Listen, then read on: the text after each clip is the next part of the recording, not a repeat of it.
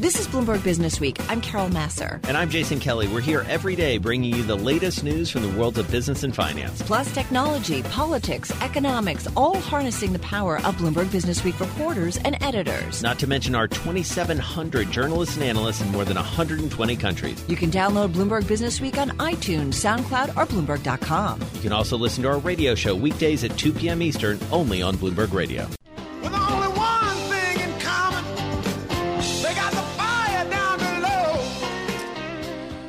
Well, it's been quite a few months for California, especially as it relates to their main utility, that's PG&E. It is the worst performer by a country mile in the S&P 500 today, down 48%, I believe, Carol. And that is owing to the fact that bankruptcy uh, is looming, largely tied to liabilities to the wildfires that swept through California the liabilities may exceed $30 billion. Their CEO Remarkable. has stepped, stepped aside. Mark Chediak is our energy reporter out in San Francisco. He joins us from our Bloomberg 960 studio there. Uh, so, Mark, what happens next? Obviously, the market reacting uh, pretty dramatically to this. How close are we to a filing here? Hi, Jason. Thanks for having me on. I appreciate it. Um, so, essentially what the company said this morning is they uh, plan to file for Chapter 11 protection um, in 15 days around January 29th. So uh, basically, it's a uh, a waiting game at this point. The uh, company was obligated to notify workers 15 days in advance of a bankruptcy filing based on a state law that passed last year uh, that was an attempt to address some wildfire liability issues.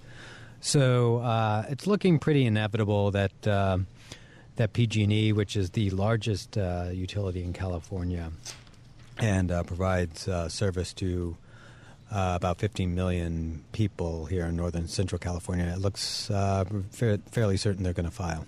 Can you just explain to me? I was reading in on this story about the moves that the company took to kind of limit their liabilities. Um, is that abnormal? Is that weird? I'm sorry, which moves are you uh, specifically referring to? This was talking about. Um, I'm looking for now where I read it in the story, but it's basically didn't they they they reached out to the state so that if something went wrong, that their exposure was limited. Yeah. So um, what happened is the company lobbied uh, state lawmakers pretty heavily last summer, right?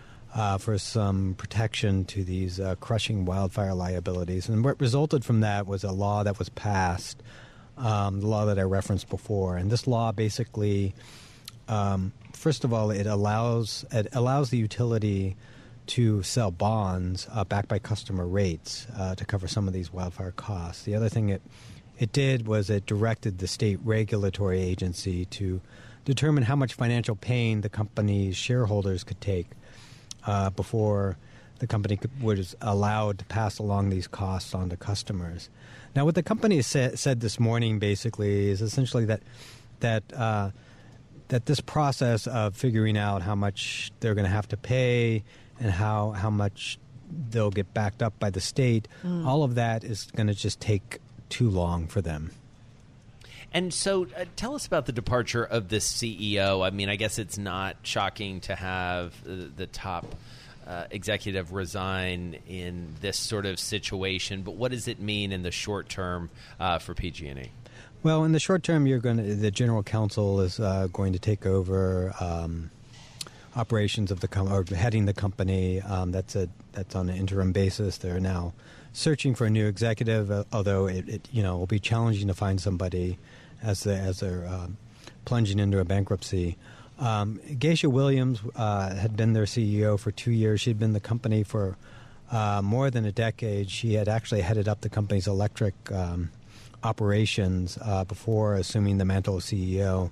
Uh, her appointment was quite unique in many ways. She's the first Latina uh, CEO of a Fortune 500 company when she was named. She was the first female exec, CEO of PG&E when she was named.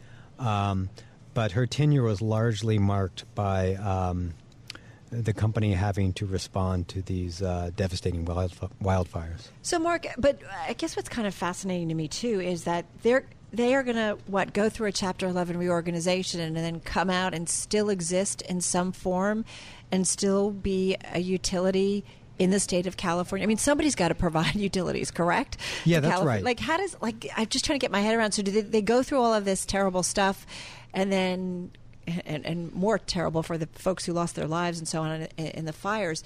But nonetheless, they come out on the other side as still a corporate entity, a publicly held entity, still supplying utilities to the state. Well, that's right. The, the, so the state still needs a utility to deliver power to uh, to uh, its residents. So um, Yeah. that part of the business is not going to you know dis, dis, just disappear. Right. Um, the future structure of the company uh, may come into question. Uh, so, in the bankruptcy proceeding, it's possible the company ha- may have to sell off parts of its business. Uh, may sell off its uh, natural gas uh, delivery operations. Um, it could be get, it could be restructured in a, in a certain way that it ends up kind of looking to, uh, quite different from what it looks like right now. We just don't know what that process is going to look like. I mean, we do know that there'll be an entity that's delivering power to Californians, and the lights aren't going to go off. Right. But how, what form and shape that takes is still is still an open question. And we also, at the same time, have the California's uh, top regulator is looking at potentially um, uh, has basically said that they want to look at uh, potentially restructuring the company. So Right. It looks like that might now happen uh, through a bankruptcy process. Well, and you want it to be strong on some level, right, Jason? Because you want it to be able to function well so that there aren't problems going forward. Well, and it's a massive state, and obviously there are a lot of political considerations coming in with a new governor, uh, et cetera. Mm-hmm. Mark Chediak, energy reporter for Bloomberg, joining us from our Bloomberg 960 studio out there in San Francisco. Certainly uh, one that we're beginning to watch. And as we say, it is by far the worst performer in the S&P, down 48 percent. Well, that's what M&A companies say, right? For, together forever. or at least until I get a better deal. exactly, or until I do a spin-off. Yeah. All right, so we've Until already I sell you to a private equity firm. exactly. Uh, we've already seen a bunch of deal making in 2019. Today alone, we had Newmont Mining announcing it's going to buy Goldcorp. It's a 10 billion dollar deal. We want to get into uh, the M and A space. Some thoughts on that. Scott Rostan is with us. He's uh, president and founder of Training the Street. It's a company that provides learning experiences and training for the finance professional. He joins uh, us in our Bloomberg Interactive Broker studio. Nice to have you here. Happy New Year. Happy New Year. So tell us a little bit about um, when you look at the M and A environment, and I do think about the training programs that you're thinking about you need to do for finance professionals for, to, to kind of fit the current M and A space. So first of all, let's talk about the M and A environment, what you're seeing, and what's interesting. Well, I think one big theme. Well, first of all, going back to your segment intro a couple minutes ago, Newport. Let's take let's take Newmont. Excuse me, Newmont. Yeah. That just shows you that companies are going to do deals for strategic reasons. Yeah. They're still doing it because the deal makes sense. Put the other macro environments and uncertainties on the side. If a deal makes sense, they're still going to go forward. Versus another capital markets other end, take IPOs. They need the SEC to review the documents to get those out. So that has been shut down. Correct. Hopefully temporarily. But so I think that just shows different markets. So M and A will continue to happen, especially in companies when the deals make sense. And what did you make? You know, I mean, every time, especially on a Monday, you know, we come in a little merger, Merger Monday, Monday, right. action. Uh, what, what did you make of this type of deal? Obviously, as you say, some synergies uh, there. Is this a a harbinger uh, of sorts, or is this going to be sort of case by case? I think more case by case. Maybe not in the gold sector, for example. There's just not a large, large Yeah. player. So Yeah. there's just limited other factors there. And I think actually the synergies, Jason, though, interesting here, are very limited, relatively speaking. You can't really put two mines together. Right. You can't move that, that type of structure. To merge these minds, Right, but Yeah. you can rationalize a food and beverage production capacity, right? You can take capacity from one side of town and move it to another if you're making consumer type product. Right. So those cost savings are easier to do. So this is a little more less tangible. This is more about opportunity, about optimizing the portfolio. How can they look at their projects and think what's going to be the best one for the future? But Scott, are folks maybe seeing CEOs who maybe have been holding meetings over the last couple of months, or maybe over the past years, thinking about a deal and doing something, having seen the market decline, saying, "Okay, if I want to do a share, a stock deal, like let me do it now before the stocks start to go up." Like you, you can get, you can now do the deal at a lower valuation. Sure, but if you're issuing shares, yours may have gone down too. So Fair. it's it's it's a Uh, re- that's so fair. a share exchange like you saw this one with Newmont and, and Goldcorp is a relative value. Right. So if you've both have gone down ten percent, it's the same relative value. But if the acquirer's gone up and the target's gone down, then they have a stronger currency to use. And that's where also cash, given where interest rates are still, while they are creeping and moving around a little bit, they're Yeah. still at historic lows. So the cash currency is still very powerful and very strong. Um, and that is another potential, you know, elephant gun to pull. So you're a former banker. You started this company about 20 years ago. You are inside some of the biggest banks, business schools. You teach down at Kenan Flagler. That's I, I correct. Uh, so as you talk to these sort of up and comers, these newly minted uh, bankers, what are they like? What are they thinking? What's their expectation for this early part of their career? they want the experiential learning. They want to get that hands-on experience, and that's where we during the training programs are giving them deal simulations of let's walk through this transaction. What are the technical skills you're going to do? Let's build the financial forecast. Let's analyze this company. Let's look at the valuation. How do we come up with this valuation? What is the what could a private equity firm pay? We're doing a leveraged buyout analysis. What could a strategic buyer pay? And we're analyzing the synergy. So we're going through the all the nuts and bolts for lack of term Right. to give them that toolkit, but more importantly, give them the experience. So when they hit the desk, that simulation is, oh, wait a minute, I've been here before. I'm now staffed on a deal, and that simulation means I can now jog faster or run faster with the transaction. How is it different from what you would do during an MBA program? Um, we're much more practical and hands-on. The, the, the we often will be on campus. So let me give you, for example, with the MBA programs, we'll come on campus to do an interview prep type workshop in, say, a one-day format where it is very targeted towards the type of questions and expectations for an interview. But most of the MBAs looking to go to Wall Street are career switchers, Oh, so they don't have that practical finance mm-hmm. or banking background, but they want to get into investment banking. So they're learning corporate finance in school, they're learning accounting, and that's very essential. But we're giving them effectively an accelerated jumpstart on that process. I'm guessing that with all the increased regulatory oversight, that that makes you even busier than before. Is that Uh, fair or no? Yeah, we're we're we're focused more on the technical skill side. You are, so okay. it's not on the regulatory aspects. Um, that and then some of the compliance aspects we're partnering with our clients to make sure we're we're still it's still the bread and butter of how to use Excel more efficiently to do Yeah. financial analysis. wow. I love this stuff. I I, could keep talking It's pretty about this all afternoon. Uh, Scott Rostan, president and founder, Training the Street, TTS, as it's known here in our Bloomberg Interactive Broker studio. Kids still want to grow up and be uh, investment bankers, Carol. They do.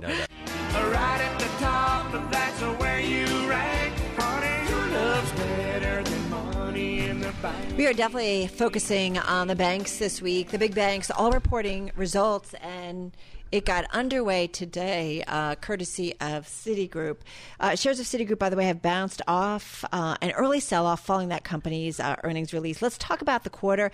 Anton Schutz is with us, president, back with us, I should say, president and chief investment officer at Mendon Capital Advisors, also senior portfolio manager at RMB Capital with over a billion dollars in assets under management. He joins us on the phone from Rochester, New York. By the way, the RMB Mendon Financial Services Fund beating just about all of its peers over the past five years. We've got uh, an average annual return of about 11% uh, in each of those years over the past five. Hey, Anton, great to have you here. Citigroup. It's so funny. I was listening to Surveillance early this morning, and I thought, oh my God, this stock's going to come undone. And here it is, up more than 4%. How do you see the quarter? Yeah, I mean, it was. I think it was less about the quarter and the fact that you know the selling of it was so savage ahead of the quarter, especially in the month of December, that it you know had gone below book value, and so the quarter wasn't terrific. Um, you know, FICC was slower. They took a charge off of one currency fund, which made it look worse. But uh, at the end of the day, credit quality was fine. You know, the the lending part of Citi was fine. And, you know, I think people sort of looked at it, and looked at the regional banks and, and Citi and said, hey, things are okay. You know, this is not a disaster. Credit quality hasn't gotten bad. You know, margin's not a disaster. And by the way, they're going to return $60 billion of capital in the next three years. Right. They And- reiterated on their conference call. Well, and Anton, that you know, the initial reaction you sort of alluded to earlier, like was not great, and so they needed to to hear uh, a little bit more. Are people? Is it safe to say people are a little skittish as we get into uh, earnings season right now? Yeah, boy, are they skittish. Um, because the stocks told a story. I think that's that's that's a bit different than the than the fundamentals, and I think particularly in the regionals, you know, the fundamentals will play out, you know, decently. Um, you know, loan growth actually, I think, will be okay for the fourth quarter. I think people have, you know, really sort of worried about loan growth. And there've been all these debt funds, and and you know, liquidity in those debt funds kind of went down a lot in December as money flowed out of uh, some of the ETFs that was out there buying debt and competing with the banks. Hey, what did you make though of um, this Asian hedge fund uh, that hurt the fixed income results, though, uh, and, and talking about this charge of 100 to 200 million for losses tied to the loans in connection with that? Uh, they, the company's CFO said it's in accordance with you know Citigroup's risk appetite and all that good stuff. Um, Anton, uh, I mean, is this just a bank being a bank, and this is what they do? And if they had you know, earned 100 to 200 million on it or what have you, we'd all be like, hey, nice move. But I, I, wonder how we see it as a loss. Do we think that the bank was remiss in terms of watching its risk exposure? You know, I, I think that, you know, I mean, banks are in the business to occasionally lose money on, on, on lines of business. I mean, they, they do take risk. Now, the moves we had in December were incredibly violent, and, and that fund apparently had some pretty good leverage on. And you know, it's about risk management, and you know, uh, maybe they they tighten their standards a bit after that, uh, particularly on a currency type of fund. But yeah, no, that's I mean, it's never acceptable to lose that kind of money, but it happens, and you have to tighten standards. And you know, again, given given the size of the Citi and the and the billions of dollars that are did earn this quarter, you know, I'm not saying it's a drop in the bucket, but it you know, it, it's really about the future, not letting that kind of mistake happen again with any single fund or that type of leverage. And I think they've tightened up their standards quite a bit. So, Anton, let's go down a level if we can on the regional banks because I, I, wonder as you start to get these results and as you start as you continue to follow them day to day, are there certain areas of the country? Are there certain themes that you're picking up because we are getting these big questions, I guess, around eh, you know the the health overall of the U.S. economy, especially with all these headwinds, be it trade or government shutdown or just general economic malaise. Sure, um, and, and, and clearly some of the numbers, you know, have also been pretty spectacular, like the the jobs number last right. Friday. True. Fair point. Um, so, so actually, two Fridays ago, it seems so recent to have that good news. But um, you know, at the end of the day, one of the things I look at is is sort of the movement of business and people, and there's a pretty steady move out of high tax jurisdictions to to low or no tax jurisdictions, mm-hmm. where in some cases the weather's also better. Um, so uh, you know, I think that's important. Uh, you know, one of the places I like is Texas. Obviously, we've seen oil prices come down, but not come down to a level where they're you know creating damage. Um, and also, you know, that economy is diversified quite a bit. Clearly, you know, the international side hopefully will sort itself out because I think the manufacturing side numbers have not been strong because people just don't know where their supply chain is. I mean, we need to, you know, solve this tariff issue. So, you know, I don't have a lot of exposure in a lot of the manufacturing states, but uh, do have exposure in the southeast, which has benefited a great deal from the Panama Canal. And clearly, you know, moving goods back and forth through that canal is going to be important. Trade is, is, is critical. Hey, what does what we got from Citigroup tell us about the other banks to come here, um, Anton, in terms of J.P. Morgan, Wells, Bank of America, Goldman? Does it tell us anything? I mean, each bank's got their own kind of mixed yeah. mix, if you will, right, and their exposures. It's, it, it is a real, yeah. They're, they're all very different business models. Um, you know, people have looked at FICC and said, "Oh, that you know translates to Goldman." But Goldman, I don't think has, has got that kind of loss And its you know prime brokerage business. Let's, let's hope they don't. Uh, Wells Fargo obviously has a, has a much bigger mortgage business, and there'll be some big shifts this quarter. You know, I think J.P. Morgan's probably you know the broadest of the bunch, and will learn the most of all these other businesses, including trust and custody, from J.P. Morgan tomorrow. Um, you know, Bank America a little little simpler, a little more domestic, and a little more focused on on rates increasing and great deposit costs. And you know, I think we'll look at them again as a look through to loan growth and margin. But uh, every one of those brings something different to the table. But I, I think what, what they all you know brought to the table together going into this earnings season was a tremendous beatdown on the stock prices, mm-hmm. and I don't think it was reflective. I mean, I I go back to the Goldman Sachs conference in early December, and you know managements are all telling a pretty good story, and the stocks are down five percent that day. And you know, it, I believe it was one very large hedge fund leaving the space entirely that did it. But you know, every meeting I had with management that day, there was shrugging their shoulders, going, "Boy, we want to buy back a lot of stock. This, this makes no sense. Things are good. We're doing fine. We don't we don't see trouble." And obviously, the thing we're all going to be looking for is, are we seeing shifts in in credit quality out there? And from everybody I've talked to, you know, going into earnings, I'm, I'm not expecting a lot of trouble on the credit front at all. You know, people have jobs and, and businesses generally doing pretty well. Anton Schutz is President and Chief Investment Officer at Mendon Capital Advisors, also Senior Portfolio Manager at RMB Capital, overseeing more than a billion dollars. Joining us on the phone from Rochester.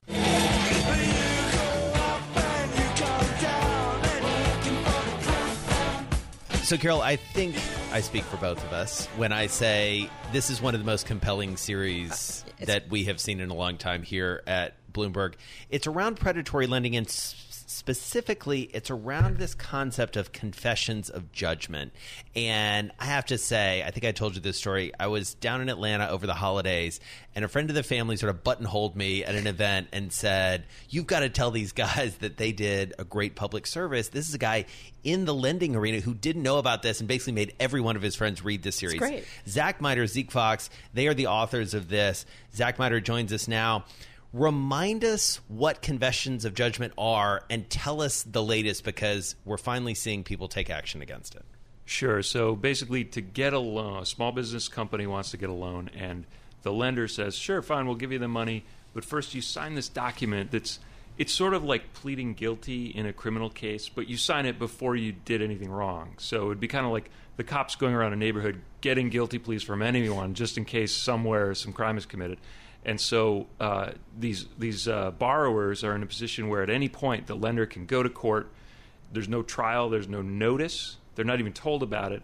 They get a judgment that the lender can then use to seize their bank accounts, seize their credit card uh, account, uh, c- money from their credit card processor, do all these things to, to kind of shut them down without any kind of uh, hearing or notice. And, that's this has been abused. Right, and that's exactly what ha- went on, Yes, right? Yeah. and and and New York State is the place where nationally the entire national industry that's doing this, they're using the New York State court systems to do this, especially counties outside of New York, uh, this New York City area, upstate counties, some of them very small, that are being deluged with these filings that are just sort of automatic uh, death sentences for small businesses. but it could be a small business in Florida where this Yes. is happening. It's and yet- mostly outside of New York, right, and almost it- entirely outside. but of New York. nonetheless goes through the court system in New York. How is that possible? And it doesn't even go through the court. I mean, No, it, it, right. it, No going judge through the court sees system it. is Right. basically a clerk being like, "Yep, boom," rubber and then stamp. literally a rubber stamp. It's Yeah. literally a rubber stamp. How is that possible? that's what the law in New York allows, and the the lenders have been very clever about um, finding a way to neg- navigate around a couple of different laws that um, that would otherwise uh, prevent this. And so, what's new is now a couple of the clerks. So the clerks play this key role. They have to do the rubber stamp, and they've been saying historically they're required to. They don't, they're not really supposed to exercise judgment. Well, now three clerks who represent about fifty percent of the of the um, volume of these cases have all in the past couple of weeks said, you know what, we're not doing this anymore. How come? I'm just gi- curious. Like, no, no, no. I'm like, I- I Because get of it. Zach. So, No, so no, no, but, but- no, they had to have a reason. Two of Yeah. them gave a kind of legal rationale, their interpretation of the way the state statute. They essentially took a hard look at the statute and says, we think we have a legal leg to stand on, rejecting almost all these cases. And the third one said basically, there's an active New York Attorney General investigation that came out just after our story. And we're going to wait Because till of that's your over. story, right? We're going to wait till that's over before we start approving these again. So, um, whether any of these actions would stand up if they were challenged in court, I don't know if the the lenders are really going to want to pick a fight with these clerks. Well, that's really one of the big points here is that if this if this avenue is essentially closed, maybe they'll go and find something else, but they may at least. It, it's almost like uh, preventative in some ways. It's like a, a, an alarm system or something where a crooks is like, well, that house seems to be guarded. I'm going to move on. And they are you know, moving not bother elsewhere, right? yeah, so it's important to keep in mind that this is not snuffing out 50% Right. of the confessions of judgment. It's causing these uh, these lenders to go to counties like Westchester County, just north of New York City. I think Jason might be a resident in your county, uh, seeing this big surge and saying, you know what, we're still in business. We're going to keep rubber stamping these things until state law changes. And so the the the water's just kind of moving down down the hill in Da- a different down down the channel. river, uh, as it were. You mentioned until state law changes because there are states that have what outlawed these kinds of loans. there are some states where it's actually a misdemeanor to ask someone to sign one. Hmm. Of course, these these lenders do business in those states all the time. Right. Um, but there, so their state laws are all over the place on this issue. Uh, very few of them are as permissive as New York, with no kind of safeguards like uh, notice periods or or safeguards to make sure people don't, uh, you know, have legal advice before they get them, things like that. And important to note, as you say, the state attorney general, new state attorney general, I believe, here in, in New York State, is looking into this uh, pretty aggressively. It sounds like. Yes, they, it actually the investigation opened uh, last year before Under the, the new attorney general. That's just, right. it just says to me, though, it also reminds us that if you run a small business, the places you can go for money are somewhat limited sometimes, right? And so you're sometimes forced to do this. Absolutely, and I think oftentimes the the customer base here is people who need money very quickly. Yeah. and maybe aren't super sophisticated on the financial side. They're good at running a plumbing company or a or a restaurant, but not um, not calculating the interest rate. They need it fast, and these guys are very aggressive about selling them, and so oftentimes they're not really making uh, tough decisions about what what's the cheapest form of cal- ca- capital they can get. Great reporting.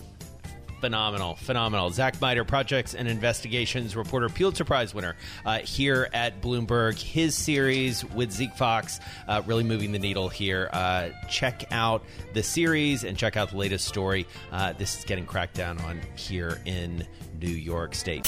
I'm driving in my car. I turn on the radio. How about you let me drive? Oh, no, no, no, no. Who's gonna drive you home? Honey, please, I'll do the driving. Drive on. Excuse me, I want to drive.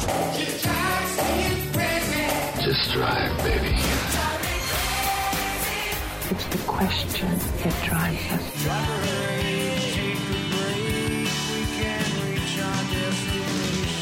This is the drive to the close That funky music will drive us till the dawn. on Bloomberg Radio. It is time for the drive to the close. Paul Eitelman is senior investment strategist over at Russell Investments. The company firm has roughly $287 billion in assets under management. Paul joining us uh, from Seattle on the phone. So, interesting week. Uh, of course, we're really focused, Paul, on the bank results. And here we had Citigroup that initially, if you listen to all the reporting this morning, we thought it was going to fall out of bed. And lo and behold, it managed to rally. Um, what does it say about maybe what we're going to get from the other big banks? And what does what the big banks overall say tell us about what's going on in the economy and the market environment? Well, I think Citi's results this morning were pretty interesting. They beat expectations, but mostly because of diligent cost management, not a, a particularly upbeat or, or outsized expectation in terms of economic activity and, and the outlook. Um, that can probably carry over to the banking sector in the aggregate, but I think the, the fourth quarter earnings season is going to be incredibly important given the contours that we've seen recently around the global cycle, evidence of a global slowdown, a lot of angst in the business surveys around the impact of trade uncertainty onto supply chains and CEO confidence. And I, I think that's going to be a, a big question mark in this earnings season. How much of a slowdown are we going to see here in corporate fundamentals? The, the first three quarters of this year were really outstanding 25% earnings growth consensus expectations are much more muted here in the fourth quarter, and I think that that global growth weakness is a, a major component of that. And so, who else are you especially eager to hear from, either in terms of a particular company or even a sector? Um, I think there, there's really two big watch points for us. One is around uh, the earnings for mega cap technology companies. Apple, I think, was really interesting with the negative revenue guidance that they gave just a couple of weeks ago, partly due to uh, weakness in Greater China, and, just given how much of the market strength of the last couple of years has come from mega cap tech. Any weakness or strength there, I think, would be a, a big catalyst for uh, market dynamics here in the next couple of weeks. And then on top of that, I think it's really just the health of the U.S. and global industrial cycle. And we've seen evidence basically throughout 2018 that global growth has been weakening, but just in the last couple of weeks and more recently, there's greater evidence that the U.S. economic cycle might be slowing as well uh, with that sharp drop in the ISM manufacturing survey. So getting better clarity on the results uh, out of the industrial sector and also just uh, management guidance and, and uh, confidence for the forward-looking outlook will be really important given uh, these question marks around whether or not uh, we could be uh, faced with a recession here in the next uh, year or two. Paul, we had a couple conversations already uh, just today on air. Uh, with our Gina Martin Adams and our Dave Wilson, just really highlighting the rotation from growth into value. And I'm curious what that says to you, the significance of it. Yeah. Yeah, well, when we look at the revisions to fundamentals and revisions to earnings expectations, a lot of the weakness in the downgrade cycle has come from uh, the large tech businesses with uh, significant downgrades to the 2019 outlook basically across uh, the FANG complex and and large tech more broadly. So I think that's been a repricing of this view that technology and, and the U.S. market more broadly would sustain really incredible uh, fundamental growth for the foreseeable future. Those expectations have come back down, and I think that's been a major component behind uh, the rotation. Uh, another, I think, really interesting rotation has been um, the, the, transition towards uh, low volatility performance, and I think that that more defensive flavor is uh, all about the health of the global cycle and uh, downside risk right now. So I think it, it's both this growth versus value uh, transition, and then also the transition towards the, the low volatility factor as well. And Paul, you've made a comparison which is a little bit um, scarier, at least uh, uh, kind of a little womp womp to uh, the late 90s, where we were at the turn of this century, where we were economically, where we were in the stock market. It does feel a little bit familiar. Tell us about that. Well, I think this has been a very long economic expansion, and that's a good news story, but coincident with that strength means we're we're starting to accumulate some imbalances both in, in the economy and financial markets. So, with all of this economic strength, uh, we would argue that the U.S. labor market is now on the cusp of overheating, if not overheating already. We're seeing more and more signs that wage inflation is starting to accelerate in a pretty meaningful way. Uh, and that's a risk for the, the medium term outlook because as those cost pressures uh, accelerate it, it could put some um, risk into the, the profit margin outlook for, for businesses and arguably would uh, mean that the Fed might need to restart its tightening cycle after uh, what is every indication of a pause right now. So I think that that's a medium term concern from an economic perspective. And then in financial markets, just with this also being one of the longest bull markets ever, the equity market has also gotten uh, quite expensive. Now, obviously, we've retraced on valuation multiples quite a bit with the, the fourth quarter sell off. But when we consider prices versus a sustainable level of earnings, thinking about the potential for uh, mean reversion lower in profit margins, we would still score uh, the U.S. equity market as being roughly one standard deviation expensive, even with uh, mm. the hmm. fourth quarter sell off. So it's that combination of so, economic imbalance and modestly expensive uh, equity market valuations, which gives us the, the parallel to the late 90s. Here. So, where do you go? Short term bonds? Where, where do you go? I think as a medium term strategy, we're seeing uh, really good value uh, in, in medium tenor U.S. government bonds. So, uh, five year Treasury yields at around 2.5%, we think are, are good value. So, if, if you were to think about a recession occurring sometime in the next three years, mm. our fair value estimate on the five year bond will be 1.7%. So, good value in, in medium term government bonds, given in a recessionary dynamic, the, the, Fed would likely be forced to cut rates back to zero again, right. reinstate forward guidance again, and potentially even restart QE again. Got uh, So I think that's that's one uh, area of opportunity, and then within currency markets, yeah. uh, the yen as a safe haven and, and, cheap value currency on a, on a sort of purchasing power basis uh, is another area of the market that we like. Paul, thank you so much. Paul Eitelman, he is senior investment strategist over at Russell Investments. Uh, lots of money under management, 287 billion to be exact. And uh, Paul joining us on the phone from Seattle. Right now, those equity markets, uh, Jason, we're just coming off our best levels of the session, but we're still down across the board, but definitely off our worst levels as well in terms of the equity trade. Right, and certainly some stocks moving a bit today. We had a nice green week last week. The market seems to be trying to take into account all of these headwinds that are going on the shutdown, trade, etc. Close coming up next. Yeah, a lot of big macro stories. You are listening to Bloomberg Radio. Thanks for listening to Bloomberg Business Week. You can subscribe to the podcast on iTunes, SoundCloud, or Bloomberg.com. You can also listen to our radio show every weekday at 2 p.m. Eastern only on Bloomberg Radio.